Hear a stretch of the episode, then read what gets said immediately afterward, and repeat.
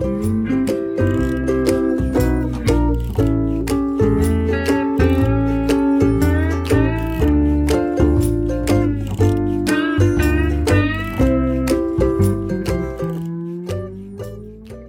呀，朋友们，Hello 六六，我们的主持人，Hello，我们的新同事们，你们可以跟大家先自我介绍。大家好，我是我们具有文化新来的同事，我叫张蕊。大家好，我叫贺加贝，你们可以叫我加贝加贝，也可以叫我快乐小贝，因为我很快乐。OK，看到我们的几位嘉宾也上麦了，我们可以先稍微自我介绍一下，简短的一句话。嗯，先请我们的小薇。Hello，大家好，我是挚友的老听友，大家可以叫我小薇或者微微都可以。好，然后我们下一位是王新雪，你可以稍微的自我介绍一下。Hello，我的微信马甲是那个小乌龟，其实这是我的一个小外号，就是叫小王吧，因为我姓王嘛，我的朋友们叫我小王，小王。我有一次上课的时候，我们老师叫我起来回答问题，就说：“来，小王八，小王八。”然后他们说：“小王八。” 然后后来就被他们叫开了。哦，原来如 此，好可爱哦！天呐，以后姓王的朋友我都也这么叫他们。好的，那我们下一位，哎，有一个我们的新同事也加入进来，他也姓王，小王，另一位小王吧，王山。Hello，Hello，大家好，我是王珊，然后我也是一位小王。嗯，好，Fox，你可以稍微介绍一下，一句话介绍一下自己呢？啊，我就是在微信群里面也是 Fox，包括在子飞鱼还有豚王的群里面曾经有过一点点发言。OK，好的，那我们最后一位嘉宾 Sakina。Hello，大家好。我是从 B 站了解到具有的，然后是一位新听友，这是我第一次参加这个读书分享会，对，大家可以叫我 Sakina。嗯，你是从具有钱的饭的 B 站了解到我们的吗？哎，是的。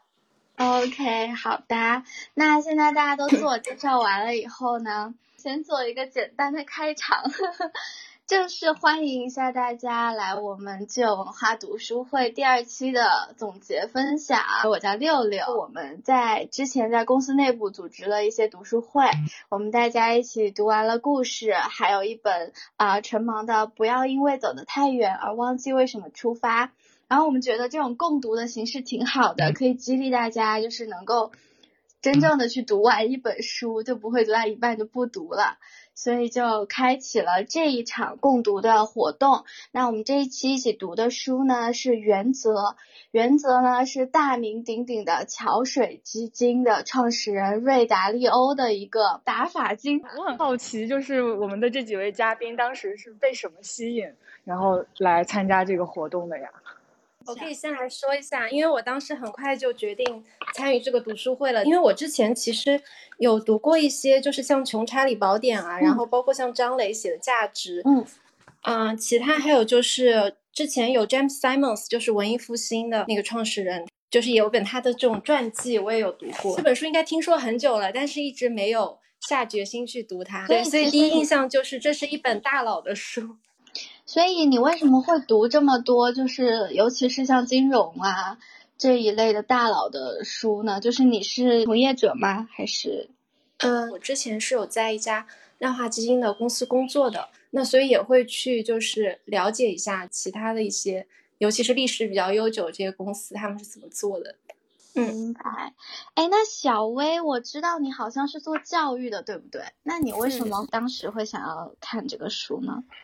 哦，我当时看到这个消息的时候，第一眼浏览了一遍，我是决定不读的，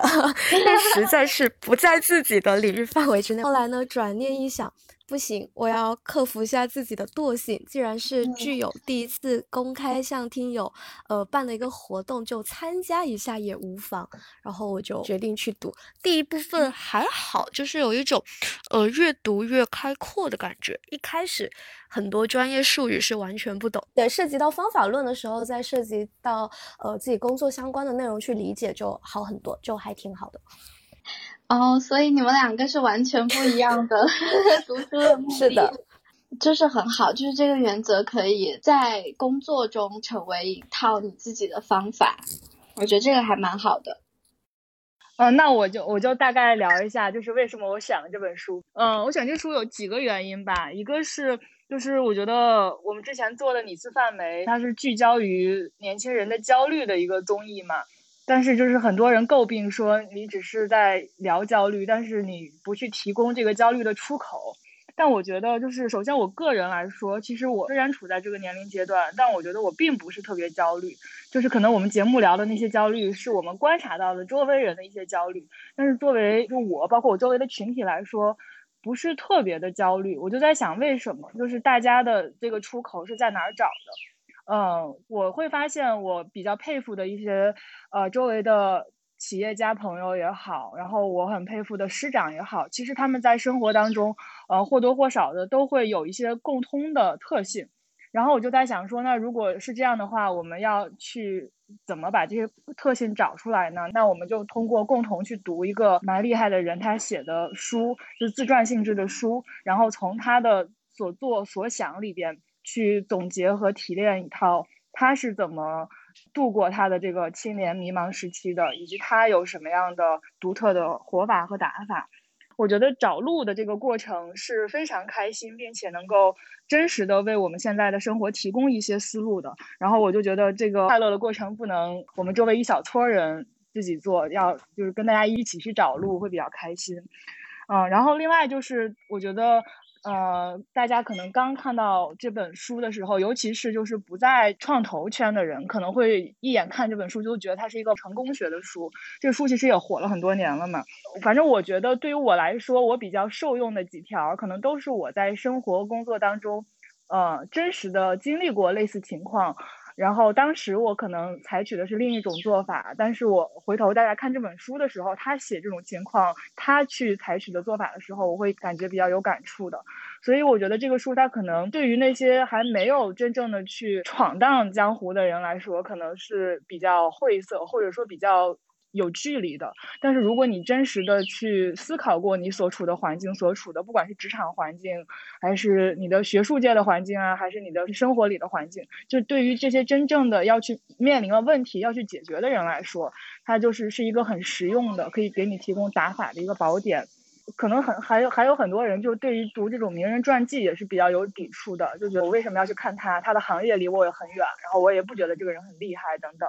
但是，就是我觉得看这个东西，它在于一个量，就是你看多了之后，可可能你看第一个人没感觉，你看第一本《陈芒》的时候，你看到他对一些方法论的总结，他对事情的复盘，你觉得就还好，就是你不会往心里去。但是如果你读完《陈芒》再来读《原则》，你看到那个瑞达六，他也是会非常严格的去要求自己对事情进行复盘、进行反思、去深入的思考，甚至我觉得都到了很穷尽、很极端的那种状态了。的时候，我觉得大家都会感受到，就是真正厉害的人，他对于这种极致的思考与追求，嗯，这个时候就会有点触动了嘛。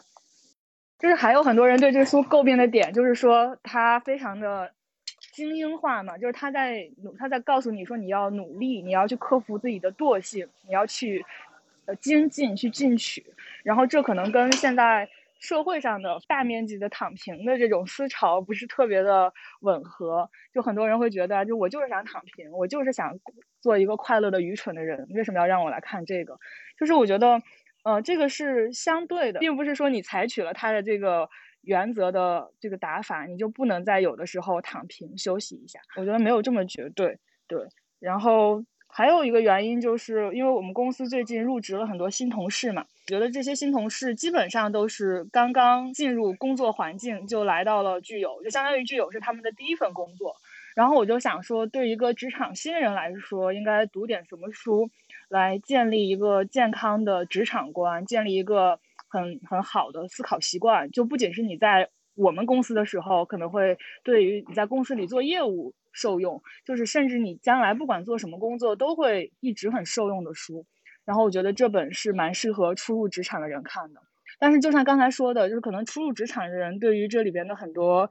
东西是没有很深的感悟的。但是我觉得，就是随着时间的 推进，随着做的事情越来越多，我觉得大家会有越来越深的感悟。嗯，然后第三个点呢，就是我觉得我自己想增进我的这个管理智慧，因为我觉得我是一个比较急性子的人。我觉得新来的同事应该也能感受到，就是我是一个很爱 push 的人。然后这个 push 其实是给我带来过一些正向的反馈，但是同时呢，就是我也很怕我身上的这种就对自己严格、对别人也严格的这种严厉的爱，我怕同事会不喜欢。然后我就觉得这个书里边 Redalio 不是他自己也曾经被他的同事诟病说非常的严格、非常的 push，然后他才下定决心要去了解他的同事等等，所以。呃，这也是我想让大家读这个书的一个原因吧。嗯，然后第三个就是我觉得我们作为一个内容公司，为什么要读一个投资人写的书呢？因为我觉得就是还是想要差异化经营，就我不想把具有文化做成一个普普通通的制作内容的公司。既然来到了这里，说明大家还是有想要就是。做出一些东西的野心和想法的，那我觉得，如果你有这个野心和想法，就不能局限于做一个电视编导，做一个节目编导，而是要想办法，就是让自己成为一个全面的人。这个全面的人，不只是指在职场上、在业务上的全面的人，我觉得就是在思维模式、在思考方式上。的全面的人，就是有洞见、有思考水平的人，就像书里说的嘛，就是去做塑造者。就他列举了很多塑造者。我觉得，如果我们真的想把公司做成一个卓越的、与众不同的那种公司的话，我觉得公司里面塑造者的比例是一定一定要是很高的才行。对，所以这就是我当时想要读这个书的几个原因。哇，你说的很好，就是你说完以后，我非常突然就非常很通透，为什么我们一家创业公司会读一个知名的基金的这本书？嗯，OK，我其实有想问说，你刚刚有提到它其实可以给你在工作中不论什么行业都提供一些嗯原则和有益的思考嘛？你也有在比如说做一些事情之后。再看到这个书会去复盘，那能不能具体的就是举一个例子，就是比如说你做了一个什么样的决策，然后在你看完这本书以后，你对这个决策进行了一些反思啊，或者说，嗯，下次你在做这个决策的时候会有什么增益？嗯，我觉得有很多呀，就是最直接的，就是我刚才说的，其实我是在管理智慧上，我觉得还是比较欠缺的，然后我觉得读这个书。呃就是对于我在识人用人方面有非常大的裨益，嗯，举个例子吧，就是这个书里边，我觉得它影响我特别大的一句话，就是说这个理解人与人大不相同。我在工作之前，我在读书的时候，我我知道这句话，但我不太会去细想它，也不太会去，呃，要求自己理解人与人大不相同，就导致我干了非常多的蠢事儿。就像上次我们读书会也提了嘛，就是丽丽她讲她自己的职场困惑，她说她不太善于去做一些提炼总结的工作，然后不太善于去跟甲方打交道，所以我就是一开始我会很苦恼，比如说我把一个工作交给交给丽丽的时候，我会比我就会很担心她跟甲方沟通不畅。其实我就相当于我交给了他，我并没有减少自己的工作量，我还是要去。就是紧盯着他跟甲方的沟通，然后一旦发现他在群里边跟甲方沟通不畅，我就要给他打电话，然后我就要去跟他分析。我这样做下来，我发现我自己做的事儿比把工作交给他之前还多，然后我就会非常苦恼这件事情嘛。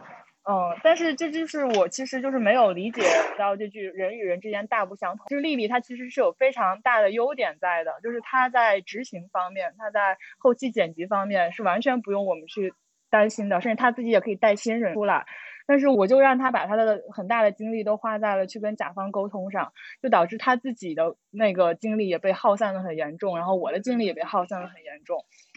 对，然后所以就是当读到这句话的时候，我再去想工作里边的这种问题，我就会觉得说，那既然是这样，就像瑞达六他们不是说做了一个叫什么卡？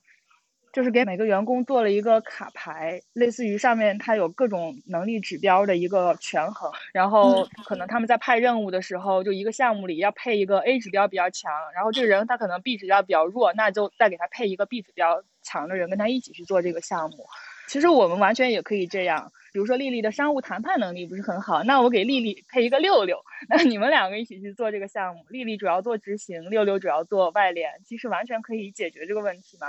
对，但之前我就是比较轴，比较一根筋，我比较会死盯着一个人他的弱势短板，然后去 push 他改他的短板。但我觉得其实也并不是 always 必要的。当然了，这也是因为我们公司人比较少，就不能一个项目配好几个人导致的。对，这是一个，就是理解人与人大不相同。是的，我觉得你说的我很有同感。就是其实，嗯，就你说那种卡牌式的管理。它其实我觉得特别像打游戏，就是你在面临一个不同的 target 的时候，你其实需要配置不同技能的英雄或者式神。那这个其实，在你的在管理当中，我觉得还是蛮有用的。而且其实也不必要说，嗯，必须要每一个 target 都有很多个人去做。你可以根据那个 target 不一样而选择你整个 team 的大小。然后反正就是像他说的，去做有意义的工作。做有意义的人际关系，我觉得就挺好的。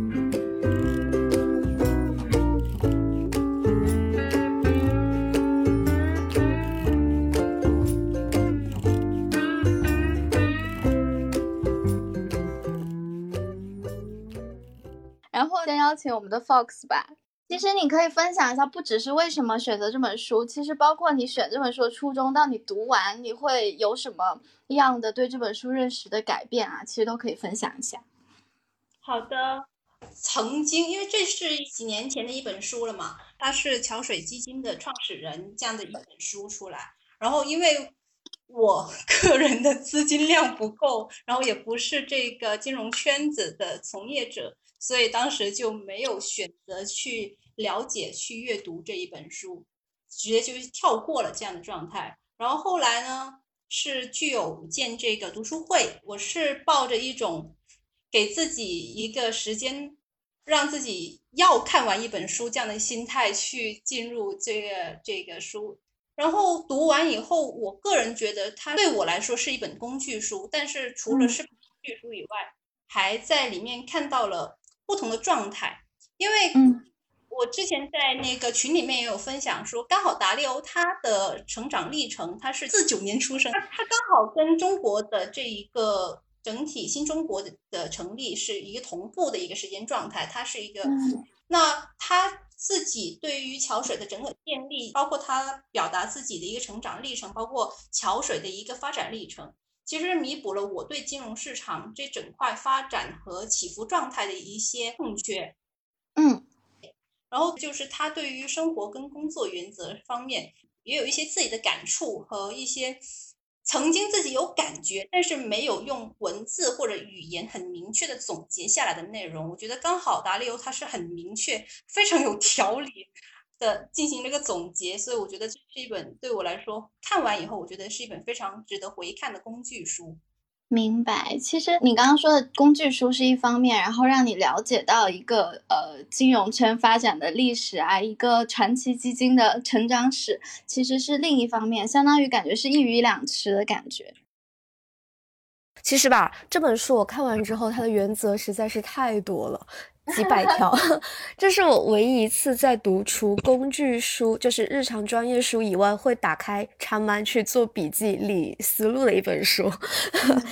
就总体上的话，作者他会更多站在一个管理者的角度去叙述他的方法论。但我我自己的话，其实是一个普通员工，对吧？而且时代背景不太一样，可能也是职场经验不够丰富啊，就没有全盘去理解他的原则。那我印象比较深刻的话有两条，其中一个是呃，刚刚张琳也说到了，说管理者要去了解每个员工，他每个人都是不一样的。呃，所以我自己站在员工的角度啊，我觉得去了解自己，不仅在生工作中、生活中也是非常重要的。也就是说，嗯，所谓的对外探索世界，对内探索自己嘛，了解清楚了自己的特质和内心需求，才更好的帮助我们去面对这个世界。第二个的话呢，他有书中提到一个说，自我意识和思维盲点是人的两大障碍。大概意思也就是说，我们要更加开放包容的去吸收更多的观点嘛。这两条是我印象比较深刻的。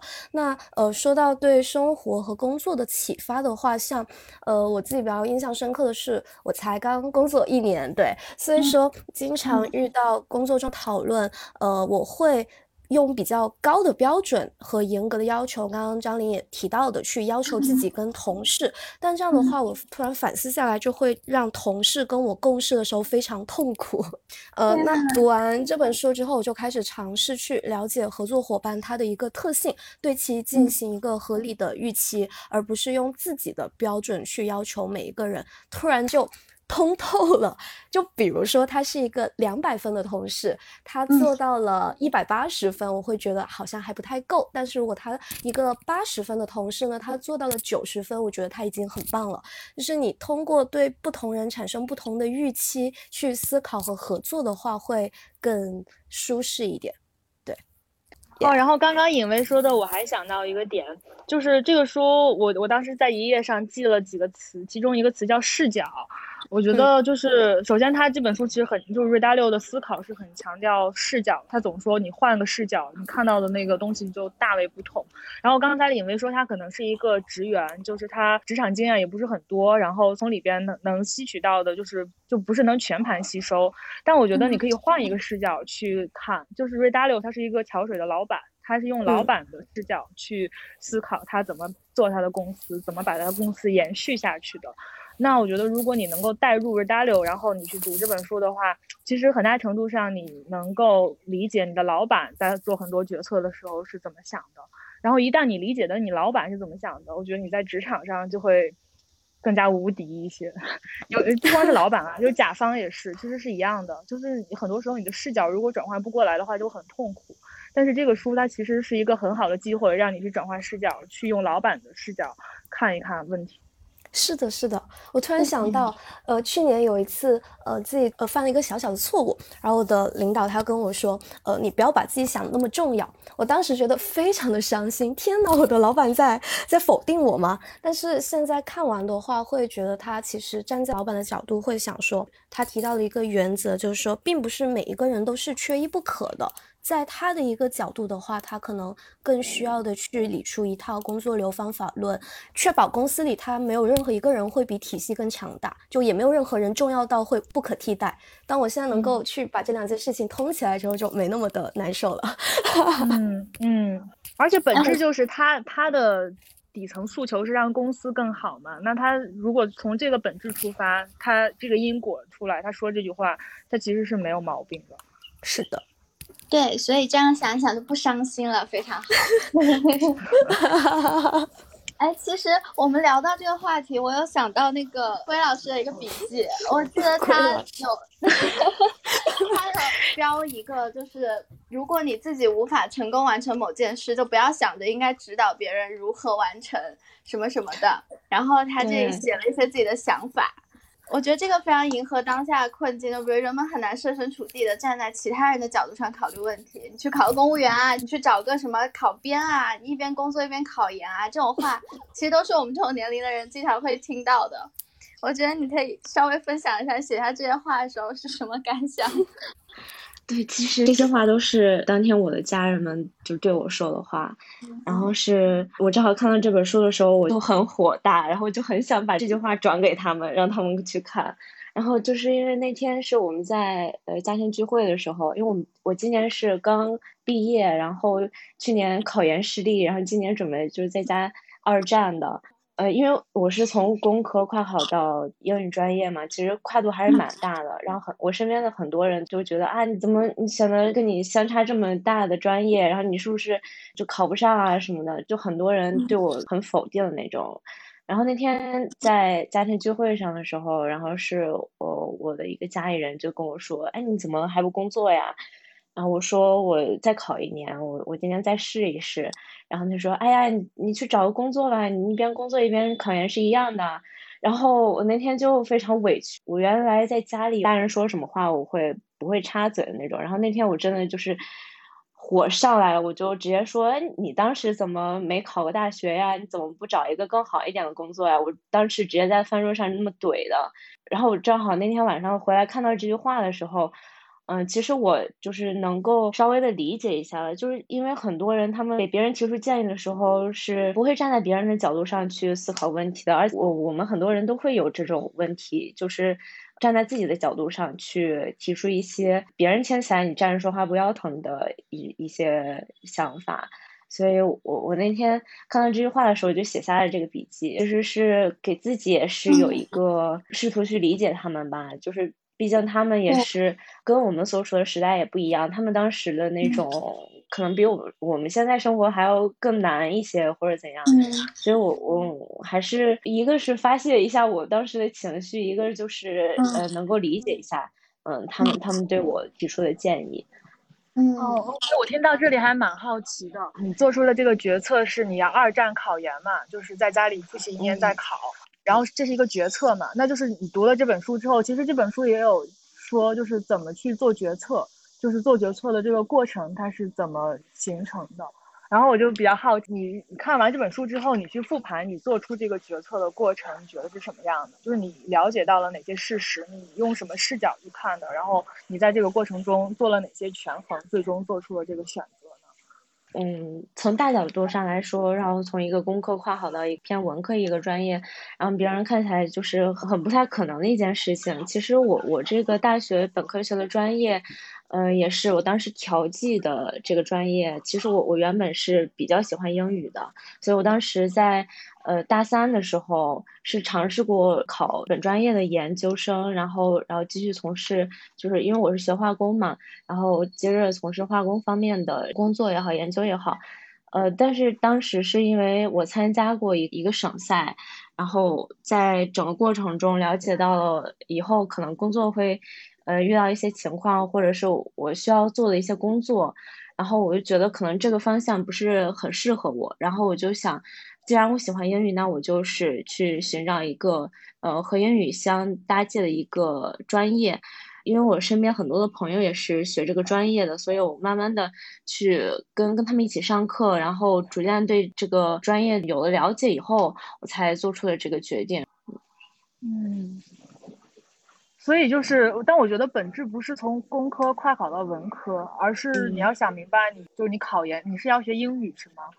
嗯，对，对，就是你读了英语之后，你想要做什么？就是我觉得那个才是它最终的那个果。然后你要倒插，你要达到那个果，你是不是一定要考研？然后我觉得，如果你你能把这个事实摆清楚，跟你的亲戚摆清楚的话，其实是没有必要像你当时那么火大的，就是你可以完全把事实摆出来给他。嗯。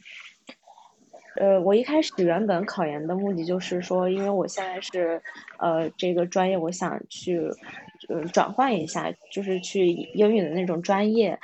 之后工作的话，其实也是想要去当老师啊，或者是就是去当翻译这种这种类型的。因为如如果我我现在这个专业的话，说实话，我我本科的那个学校也不是很好，然后嗯嗯，在别人看来，可能这个专业也是不是很搭，所以呃，比如说以后要当老师，其实也是一个比较难的一个方法。然后我就想说，是我我先考一个就是英语专业的研究生，然后就跟他有有一定的这种联系，然后再去找相关的工作。明白，明白，明白，明白。这个这个跟你的亲戚说出来，我觉得他会理解这件事情。嗯，我觉得他要是实在不理解，没有必要强求他去理解，因为是你自己的决策。呃，瑞达利欧都说了，人家他不不一定会设身处地站在你的角度上想这件事情，就是平等交流、坦诚的那种沟通。可遇不可求吧，就你很难说和你家人之间也完全达到。但你想明白这一点，就会让你的内心更强大一些。就是你的内心需求是清楚的嘛，那你就可以按照你的目标去一步步拆解去执行，我觉得还挺好的。对对，其实经历过这个过程以后，其实我也反思也很多，也也想过了很多。其实我会更加坚定我的目标。嗯，那我可以再问一下还没有发言的 Sakina 同学。其实你现在是在那个工作内的嘛，就是你现在也是算是半个在业内哈，而且你也读过一些同类大佬的书，那你有没有觉得《原则》这个书给你的一些最大的感受是什么？就是你有没有形成一些自己的原则啊，或者说在工作中可以实际运用到的一些思维？嗯嗯嗯，我是这样的，我现在的话是已经工作四年了，然后我是之前有在这个。相当于国内的这个量化对冲基金公司有工作过两年，然后现在已经离开这个行业了。嗯，那之前就是在职的时候，就其实因为我不是做业务的，我是做职能部门方向的，那所以就是也会去有一些这种了解，但并不是那么的专业的。那像之前读过的书，比如说像《穷查理宝典》，就是啊讲查理芒格他的一些呃演讲的这种记录，那这个不是本人写的，相对来讲就是会比较松散一些，但是我觉得很多想法和这个原则还是会相通的。就是包括他说要打通这个各个专业之间的壁垒，呃，希望大家跨学科去学一些啊不同的思想的这个体系，啊，还是会有些相通的点。就当时读的时候，就会觉得有比较多的这个共同点。嗯，然后像这个 James Simons 就说 The Man Who Solved the Market 这本，呃，也是就是传记的性质更多。嗯，包括像这个。呃，张磊的一些就是讲价值的，可能跟他个人和公司的这个呃事情会联系的比较紧密。但是我觉得原则的一个区分点是在于，我觉得它是一个更加体系化，并且可以应用到大众的一套方法论。对我在读的时候，就是感觉是比较朴实的、诚恳的，然后一本干货的这样的一个书。嗯，并且我对他有一句话印象比较深刻，他说：“我将分享自己的原则，但我想明确的告诉你们，我不希望你们盲目的遵循这些原则。嗯，相反，我希望你们去质疑它。那我觉得这其实是一他的一个想法的实践，就是人和人是不一样的，或者每个人的这个生活环境和他的价值观呀，或者思考的角度，他的经历是不一样的。那所以可能他只是基于一个，就是说我去分享我的一些经验，我总结出的一些方法，并且。”我在告诉你们，就是我是如何得出这些我的一些原则的。所以其实这本书，我认为也是他的原则的一个实践，就是他在整本书里面都贯穿了他自己讲的这些原则。嗯，那可不可以这么理解？就是其实它不仅仅是提供了一些原则，更重要的可能是它提供的它这些原则是如何形成的，就这个过程可能是我们可以去思考去用的。是的，嗯，我读的一个感受是，我之前可能会有一些模糊的概念和这种呃想法，但是呢，其实没有那么的清晰。那在读这个书的过程中呢，有一部分是哎击中了我，可能就是把它更加的系统化、更加的方法化了。比如说，他在关于就是说个人生活的原则和工作原则，其实底层是相通的，无非它的这个应用场景是不一样的。他的一个就是五步的这个目标的时间法，然后和他管理公司的这个五步的流程，它其实背后是一样的。我们从生活上，比如说，我们先建立一个对自我的认知，然后再去建立和他人的关系，然后再到这个团队上和工作中，就是这样的一个思路，其实是一样的。把它拆解开来，然后去分析互相之间的一个。关系，嗯，有点像，就是从这个杂乱无章的各各种这个碎片化的事物中，把它整理出一套可以运行的机制，然后去防止它出错。嗯，来，确实是这样的，就是去把各种原则啊什么的，去建立成一个属于他自己、属于他的公司的一个体系。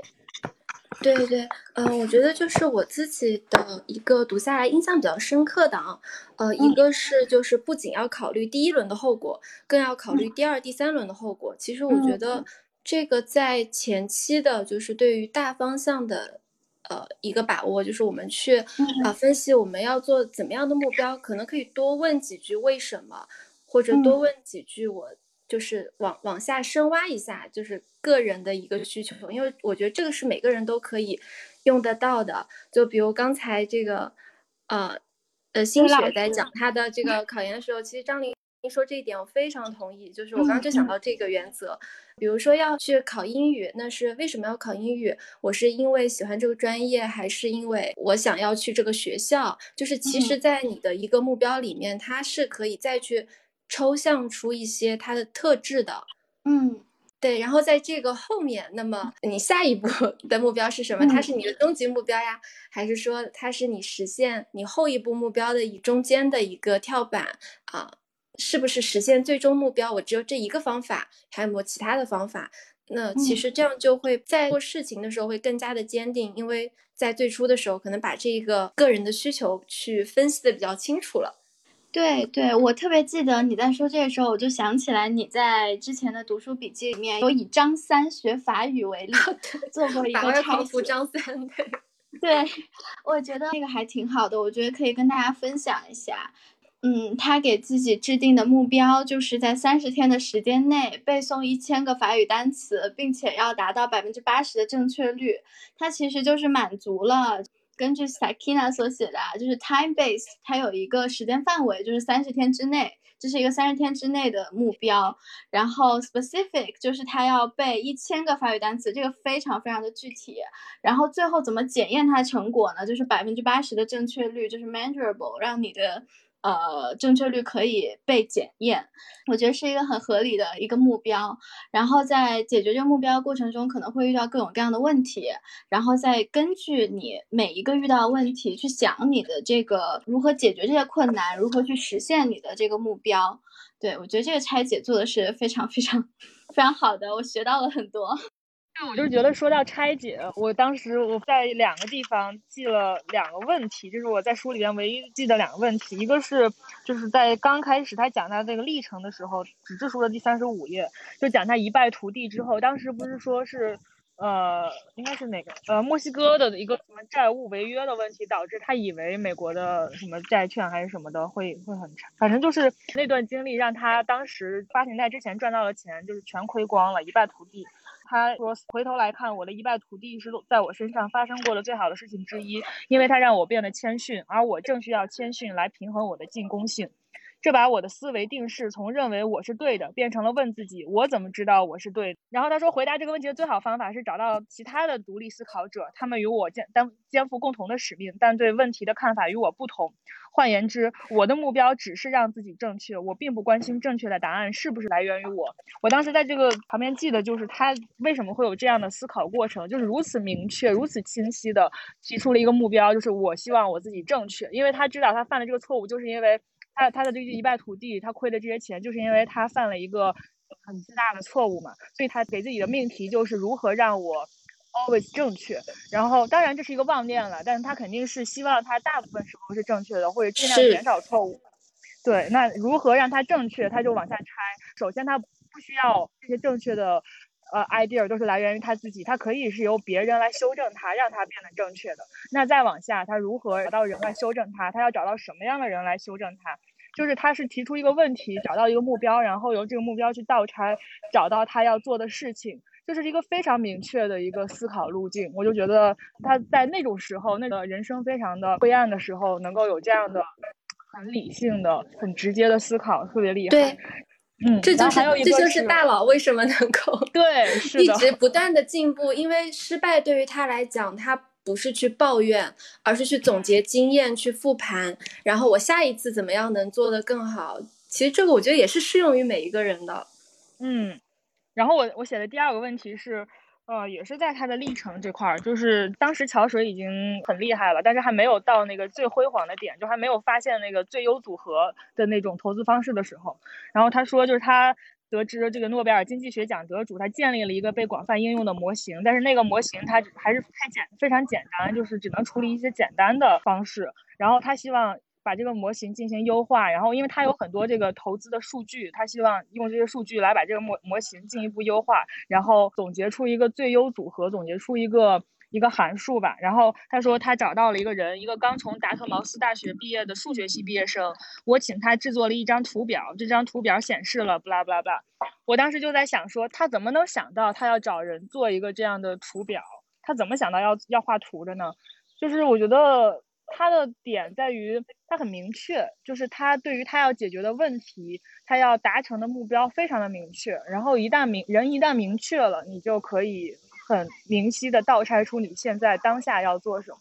我觉得我们现在职场上也好，生活上也好，很多人他的焦虑、他的困惑在于他不明确。你如果不明确，或者你在如果你模糊的话，那就会很难办，因为你模糊了，你。周围人对你的诉求也模糊了，甚至周围人都不知道该怎么帮你。但是如果你看像他这样，他已经有这些投资数据了，然后已经有一个简单的模型了，他希望用这些数据来给他计划出一个更加安全的、更加高效的投资模型出来。他有这样的诉求，有这些资源，然后他就找一个数学系毕业的小孩来做这件事情。这个小孩他肯定也是非常明确自己要做什么事情的，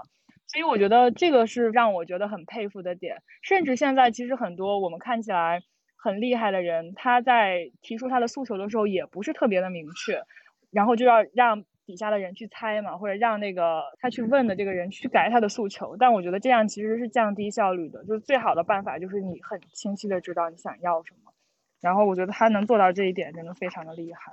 其实张琳说这些，就是我觉得我是读的时候也是非常的有感触。嗯，因为其实像那个 e a l i o 他最早的这个失败，巴菲特很早也说过这样的话，就是因为巴菲特做投资，他从来不去投。他不熟悉的领域，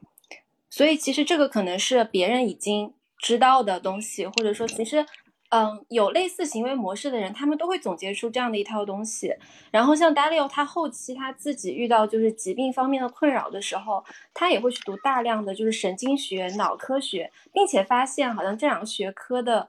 这种研究者，他们并没有去了解其他学科这些东西。那我觉得，就是一个是跨学科的知识，可能会让他的知识结构和框架更大，所以他知道要到什么地方去找到他需要的东西。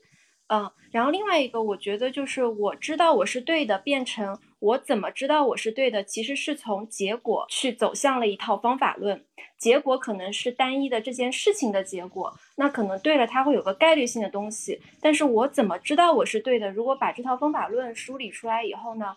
它可以适用于各种不同的情形和各种不同的问题，所以它的一个迁移性和普适性的价值会更高。因为它这套机制就可以避免很多问题，也可以找出核心的诉求，就真正的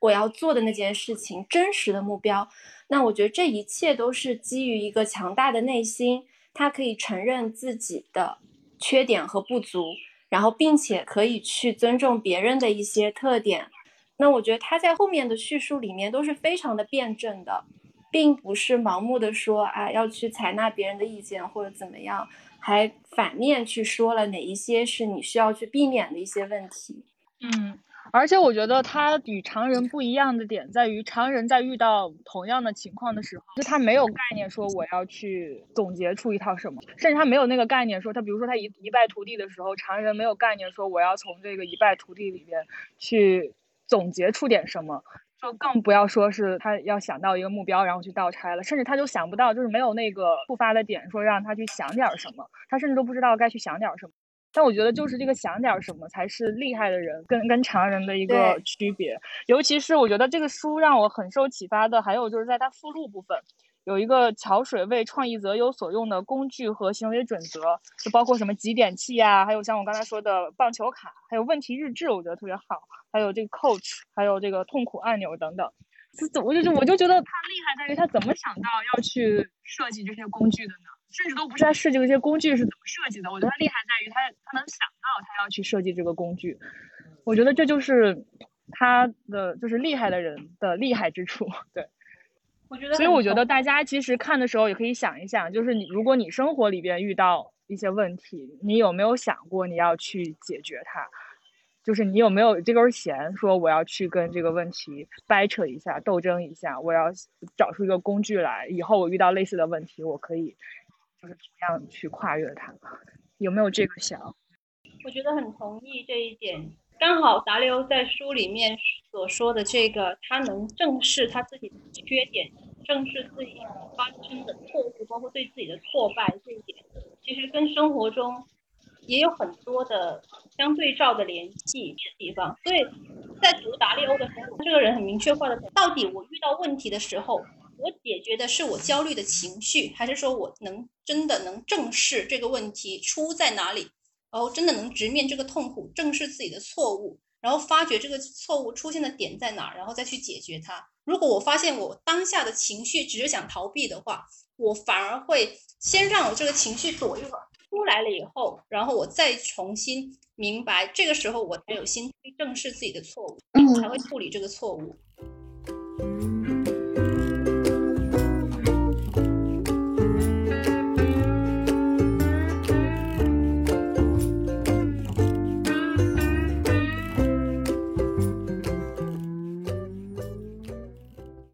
问题吧。我觉得蕊蕊其实在这方面做的也挺好的，虽然你才来一周。据我的观察，不太用教就可以上手的那种，所以你的点在于哪儿啊？其实我都不知道我自己做的怎么样，而且来咱公司的话也也比较短嘛，刚入职，所以的话，我觉得对于我来说，正是一个需要在我们公司，嗯，尽快找到定位的一个阶段。然后刚刚你在分享的时候就说到去发现，嗯，公司的不同人的不同的优点，然后再去把它发挥出来。我当时听到我其实很激动。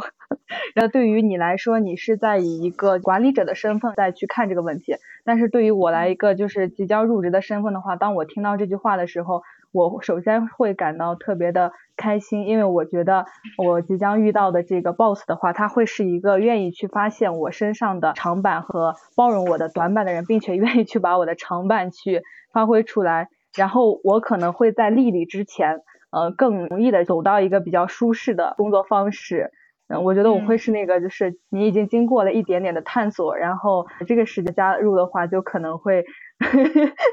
对，有点就是 把坑给填上。对，是的。然后，而且我觉得我当时想加入咱们公司，我觉得最大的一个吸引点是因为不同，就是我觉得这家公司它就是因为它包容了很多不同的人，嗯，它有很多有趣的灵魂。嗯，让这个公司可以去生产出一些比较有个性的表达这样的一些东西在。所以的话，如果听到六六还有我们的 boss 张来分享这些的话，我会对我们公司未来形成的工作氛围啊这些东西都会感觉会有一个很好的那种感觉。所以我还蛮期待接下来跟大家共同成长的后期的路程这样子。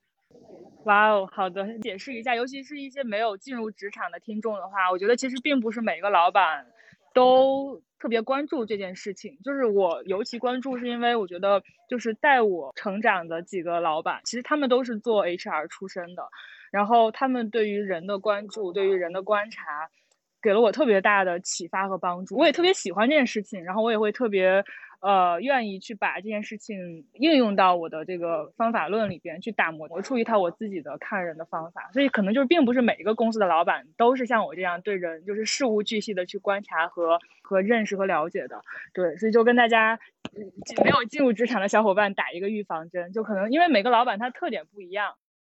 就是我来公司可能这一段时间里，就是有认识一些就是比较非常有标签化的一些同事。就是王珊，王珊的标签是什么？珊珊姐，对，就是她能注意到很多我工作时候注意不到的一些细节，可能平常我就说 OK，这样也可以，就她就过去就 OK 了，不会有人在意。但她就是会把那些细节一定要很完善，我觉得这一点就是我一定要向她努力去学习的一点。然后包括蕊蕊，蕊蕊有一点让我非常震撼的点，就是可能我不太一样的，就是我可能已在毕业这一年就已经实习了一年了嘛。我觉得我愿意被称为很可怜的被打压和割韭菜的那种感觉存在着。然后我也不会去适当的争取一些自己的权益。我可能我的想法就是说我呃把自己表现出来，让领导看见，然后他才可以给我考虑一些条件什么的。但是人就是说。他说：“我身为员工，我需要的休息时间什么什么，他都可以去争取。我之前不会去争取一些东西来说，就是人就会让我学习到很多。嗯，然后，然后丽丽姐就是，就是她就是非常细致，然后就是安排的井井有条的感觉。觉得他们三个有很明显的那种标签点。然后娇娇姐她就是我和娇娇姐虽然相处了很久，她好像就是一个很没有那种风格化很强硬的感觉，就是一个很亲切的姐姐。”嗯，那你觉得你自己有什么想要解决的，像或者想要提升的能力吗？呃，我觉得我来这公司最精彩的一点发现就是有了社群运营这个工种，然后并且就是我来公司第一天就非常开心的和娇娇姐提出了那个即将要展开的那种一周 CP 的活动，然后我感觉就是就目前为止我过往的一些经历，好像给我在这个工种上有很多呃创造性的提议，然后会让我就是很有存在感。那说问题呢？你要分析问题是啥？问题的话，问题的话就是就是我之前说的呀。你像珊珊姐，她就是会注意，就是一些我觉得不用在意的事情。然后包括丽丽姐整个安排，还有她那个秋歌那一瞬间的那种气势。然后包括六六姐，虽然六姐的她的谈判那个现场什么那种感觉我还没有见到，但是就是就可能想去都是去学习一下。包括我，我就是那种细节方面可能就是不会很很讲究的人，就是需要再去努力改进一下。那我觉得可能需要一些错误让你长点记性。对对对，就是之前可能平常就是这些事情，就是先不要去在意，后来发现不可以，我以后一定要去在意。我觉得就是，比如说你你对细节你你总忘或者怎么着，你可以自己建一个文档，或者就随手建一个备忘录，你就把东西都写进去嘛。刚才为什么追问加倍他现在做了什么，有没有开始做？我觉得就是读再多的东西，就是我们说的再好听，都不如你现在就开始去思考自己要解决什么，然后如何解决等等，然后真正的去做起来。我觉得做迈出这一步来，比说什么都要好得多。也是我觉得，如果我们这次读书会真的能让你做点什么的话，就功德无量，非常好，非常好。好。今天的共读会就也是继我们这一期的共读活动就正式的到这里就结束啦。然后非常感谢每一位参与打卡的群友，然后特别特别感谢今天上麦分享的嘉宾们。希望大家都可以运用这个 Ray Dalio 非常非常。磅礴的原则库，去根据自己的生活去优化、去迭代、去形成他这样一个有原则的思考方式，也去形成一个自己的原则。祝我们在工作和生活中都能越来越好吧！拜拜。